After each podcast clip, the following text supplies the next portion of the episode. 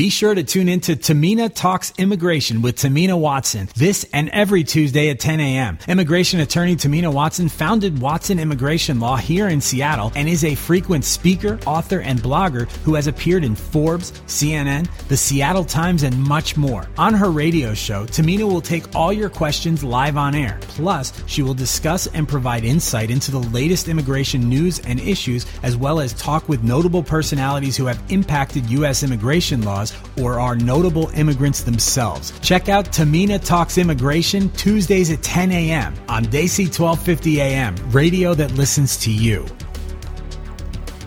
Good morning, Seattle. This is Tahmina Watson on Desi 1250 AM.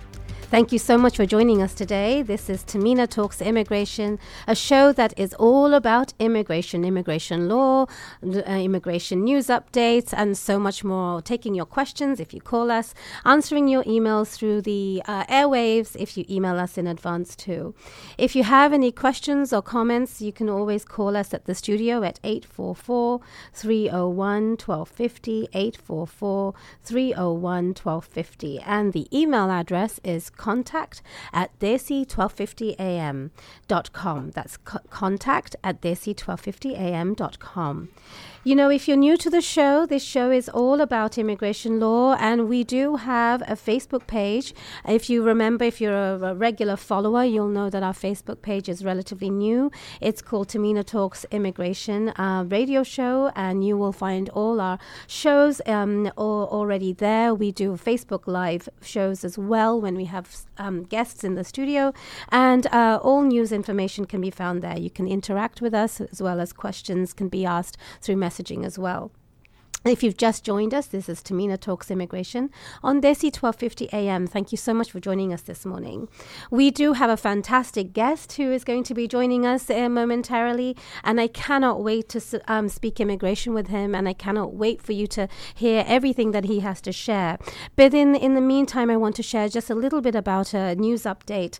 You may or may not be aware that yesterday, um, sorry, on Monday, which was yesterday, um, the Supreme Court had um, partially lifted the ban uh, on the on the travel ban executive order, and what that means is uh, the government will be allowed to um, ban suspend for about ninety days people coming from six countries um, coming to the U.S. The win in this situation, though, is that people who have visas already or have bona fide relationships to a family or an entity in the US will still be able to come in.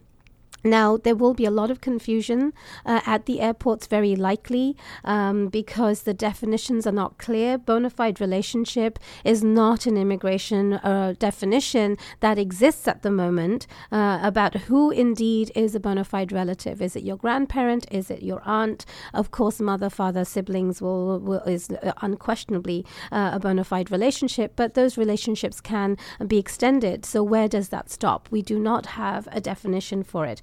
So coming um, soon, you will very likely see litigation on these these issues.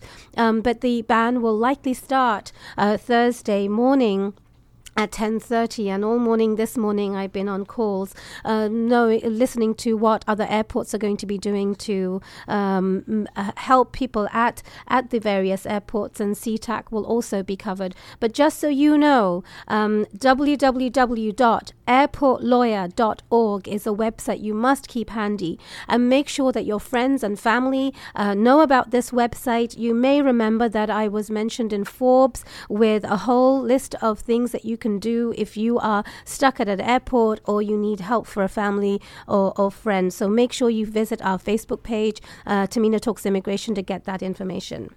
If you've just tuned in, this is Tahmina Talks Immigration on Desi 1250 AM. Thank you so much for joining us. Well, we have a fantastic guest, and uh, with further ado, I am going to uh, introduce you to him. His name is Brad Feld. Brad Feld has been an early stage investor and entrepreneur for over 20 years. He lives in Boulder, Colorado, and Homer, Alaska with his wife, and is on a quest to run a marathon in every state in the U.S. I hope we see him in Seattle sometime. Brad has been an an early stage investor and entrepreneur since 1987. Prior to co founding Foundry Group, he co founded Mobius Venture Capital and prior to that, founded Intensity, Intensity Ventures. Brad is also a co founder of Techstars. In addition to his investing efforts, Brad is active in, with several non profit organizations. He is currently chair of the National Center for Women and Information Technology and the Global EIR Coalition and is on the boards of Path Forward, the Kauffman Fellows, and Defy Ventures. Brad is a writer and speaker on the topics of venture capital investing and entrepreneurship. He's, he's written a number of books as part of the Startup Revolution series and writes the blogs uh, Feld Thoughts and Venture Deals. Brad, are you there? I'm here. Thanks Hi. Hi. Thank you so much for being here. Welcome, Brad. How are you? I'm doing good. Wonderful. Well, thank you so much. And before we chat, I want to thank you for being such a huge advocate. On top of all the investing and entrepreneurship issues that you deal with, you have been an immense advocate for immigration, for the startup visa, but also for writing a book review on my book. Thank you so much. You're welcome. As a writer, I always appreciate when somebody says something nice about me, and you definitely deserved a, a great review on your book. So I was happy to do it. Well, thank you so much. You know, we are going to run out of time before we even know it. So I have so much to ask you, and I'm just going to dive into it. So you have been an uh, an absolute um, advocate for immigration reform, and you have uh, impacted so much in the industry. Why has immigration been so important to you? I have a deeply held belief that um, anyone should be able to start their company uh, wherever they want to live. I also believe that one of the things that, as a country, uh, we in, in, the U.S. should strive for is making it uh, easy and accessible for anybody who wants to come here and, and start a business.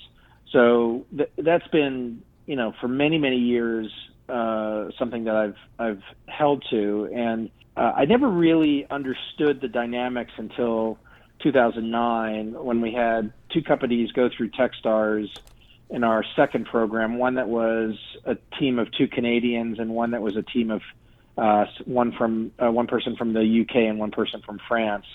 And after the program, they both had to leave the U.S. and they they wanted to stay in Boulder, Colorado, where I'm based and where the program was. And I just it just baffled me, it made no sense. Uh, and so, you know, since then, I've I've been trying to help impact and, and change the view. Well, you know, your efforts have been obviously noted uh, nationally. And in 2009, actually, something happened. Um, there was this bill that came uh, uh, along called the Startup Visa Bill. Tell us a little bit about that. Yeah, so there's about a, a half dozen of us that got organized. Um, they included uh, Eric Ries, uh, who's famous for Lean Startup, uh, Dave McClure, who has a, a firm 500 Startups, um, and a handful of other folks. We we uh, we started talking about this. We went on a trip to DC together. Uh, we talked to a number of folks, including uh, Mark Udall, who was one of the co-sponsors of the bill, and at the time was the senior senator from Colorado we spent some time with Jared Polis, who's a very successful entrepreneur who uh, is in Congress uh, representing uh, District 2 in Colorado, and talked to others. And we just we, we couldn't understand why this was such a challenge. And so we put together uh, a bill uh, that used uh, and, and built off the EB5 visa to create essentially in, in one version there was an EB5 add-on, and another version it was an EB6, which was basically just a shadow visa to use the um, unused EB5 uh, visa slots, but turn around the dynamic where the EB5 visa is basically a visa where if somebody invests a million dollars, you know, somebody outside the U.S. invests a million bucks in a company in the U.S., they can get a visa we said, well, let's let's focus on the entrepreneur. If somebody starts a company and is able to raise, I think seven fifty was seven hundred fifty thousand was the threshold, um, seven hundred fifty thousand dollars. Let's make sure they can get a visa. And uh, we had that bill two or three years was introduced in the Senate and had a lot of support, bipartisan support, but never really got effectuated. Jared Polis also introduced a similar version of it in the House and you know got I would say got stuck in the category of all or nothing immigration reform. So while it, the startup visa was non-controversial, everybody that read it said, "Yeah, this would this makes sense. This would be a really good thing." Um, it, it, it was only one small part of immigration reform, and you know, in the Obama administration, the viewpoint was unless we can do a full overhaul of the immigration system, we're not going to do these, you know, small little things one at a time. You know, I have to commend you for all the work you did because even I didn't appreciate how much um, you had done even before the bill was introduced. So thank you so much because I think that spearheaded uh, everything that we are seeing up to now. Did you see what was happening around the world uh, before this startup visa bill was introduced? Yeah, one of the things that I think stimulated me and you know wind the clock forward you know eight or nine years and, and look at 2017 uh, was the notion of the democratization of innovation. Um, you know, 30 or 40 years ago, or even 20 years ago, the U.S. was viewed as the place where you you know started and built um, very you know scalable technology companies, new entrepreneurial businesses, and many many people from around the world came to the U.S. to start their businesses here. And you know, there's many many stories, and I'm sure you've talked about them uh, and talked about the statistics before publicly of you know the number of significant technology companies that have at least one immigrant founder or one founder who is the direct descendant of an immigrant. The remarkable thing is that it was easy to see even 15, 20 years ago that this trend, especially with the internet, of democratizing innovation, spreading entrepreneurship around the world was going to happen. And then, you know, today, the amount of entrepreneurial activity all around the world, not just in the U.S., is dramatic. And so as a country, the fact that we have this essentially regressive immigration policy that, you know, restricts and prevents and in some cases actively discourages um, you know, entrepreneurs from around the world to come to the U.S. and start their business is sort of the depths of illogical.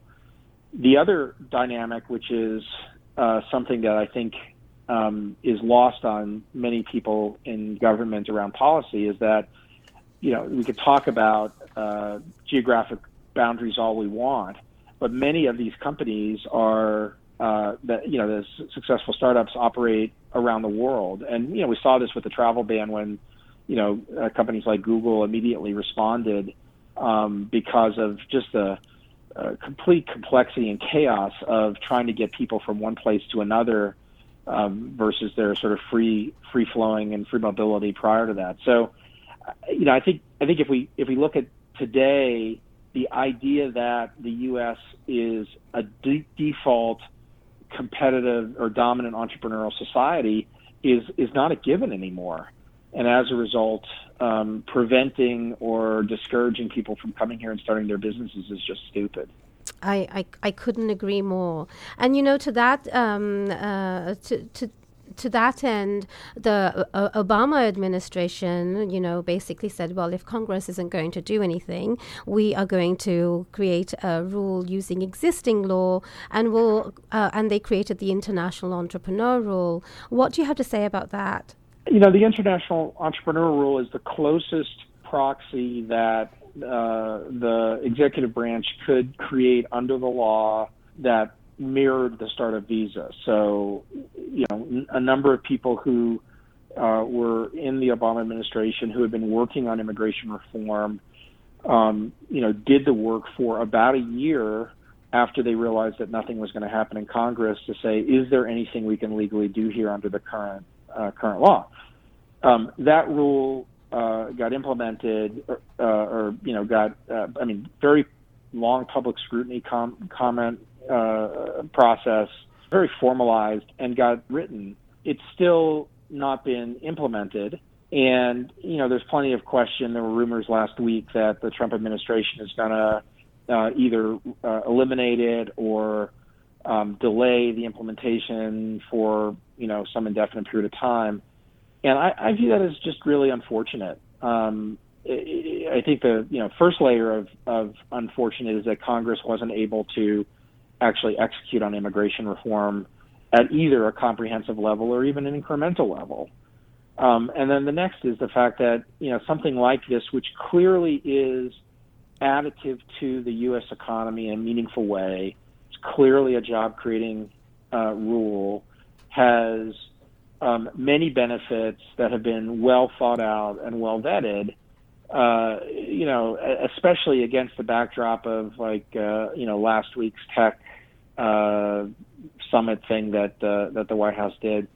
It, it just makes no sense. It's a, you know either it's it's you know left hand doesn't know what the right hand's doing. Uh, it's a more contrived approach. Uh, it's a head fake or or something else.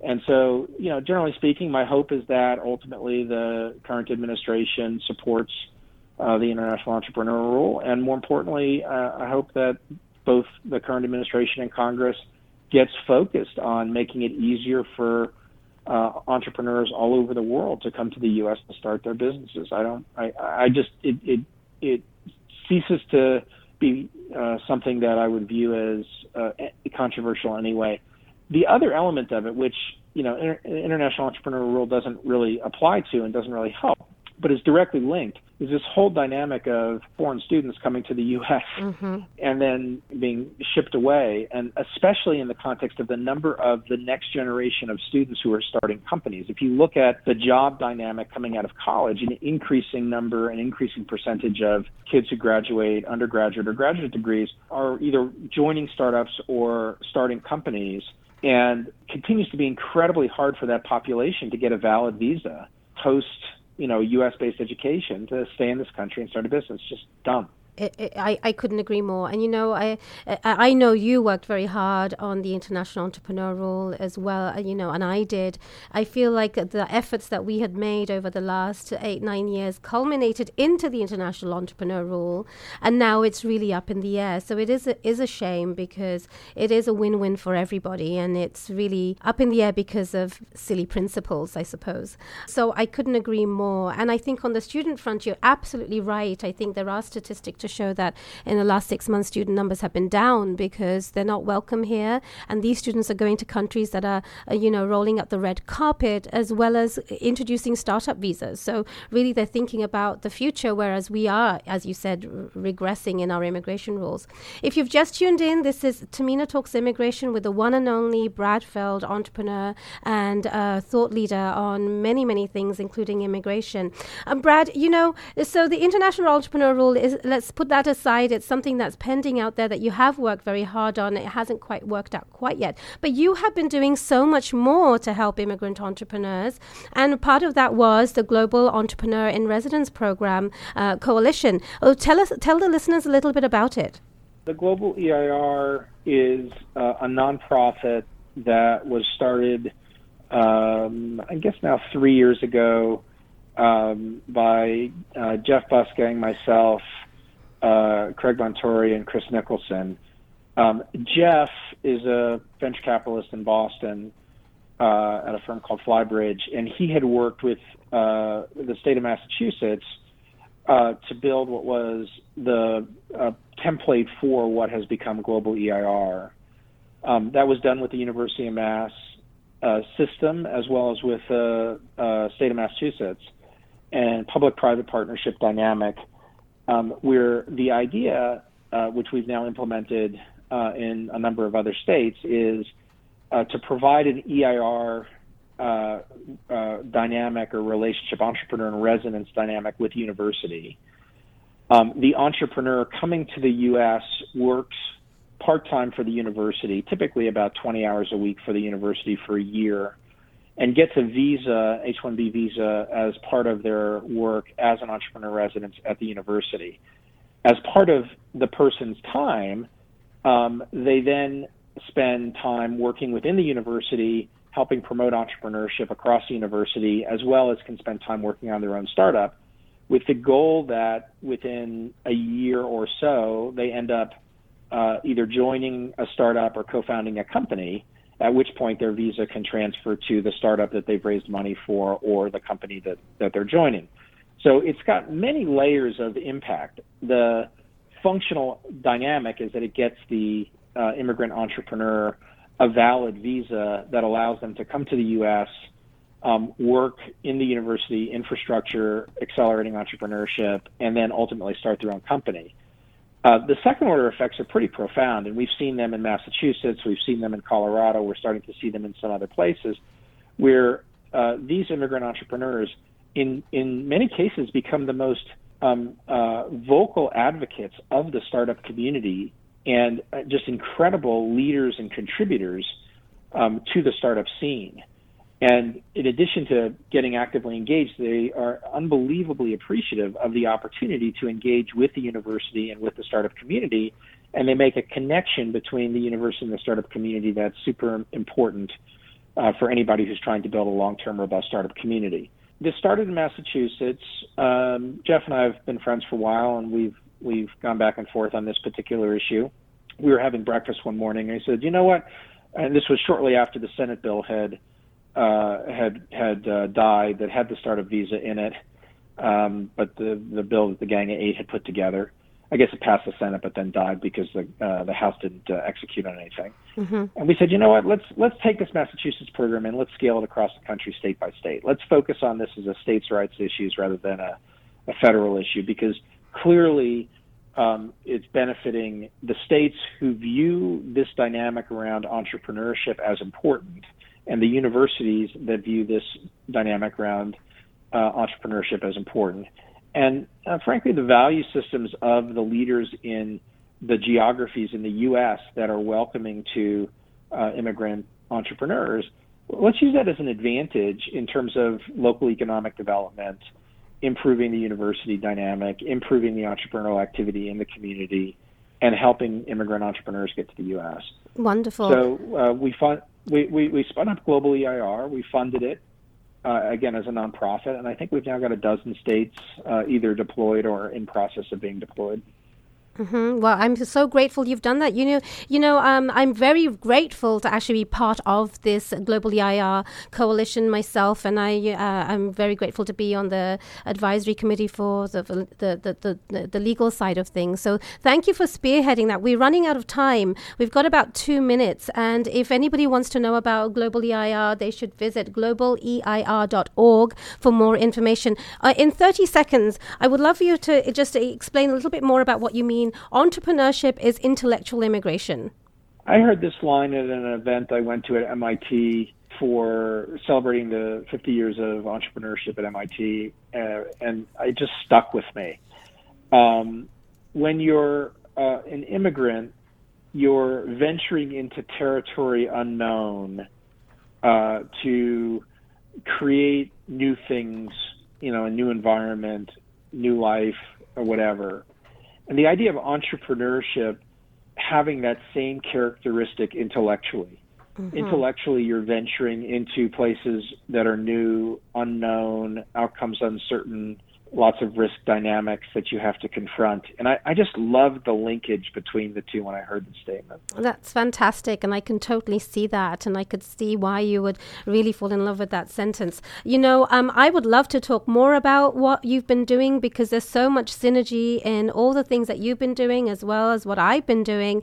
And there's a movie for Hero to Go. I just want to put a plug for that because we're running out of time. But anybody who wants to know more about it, you can go to Feld Thoughts and learn more about about the movie, of course, for Hero to Go. Brad, we're running out of time. Thank you so much for joining us. I could talk with you all day, and I hope you'll join us again. So take care of yourself, and thank you. Thanks a ton for having me. All right, bye bye.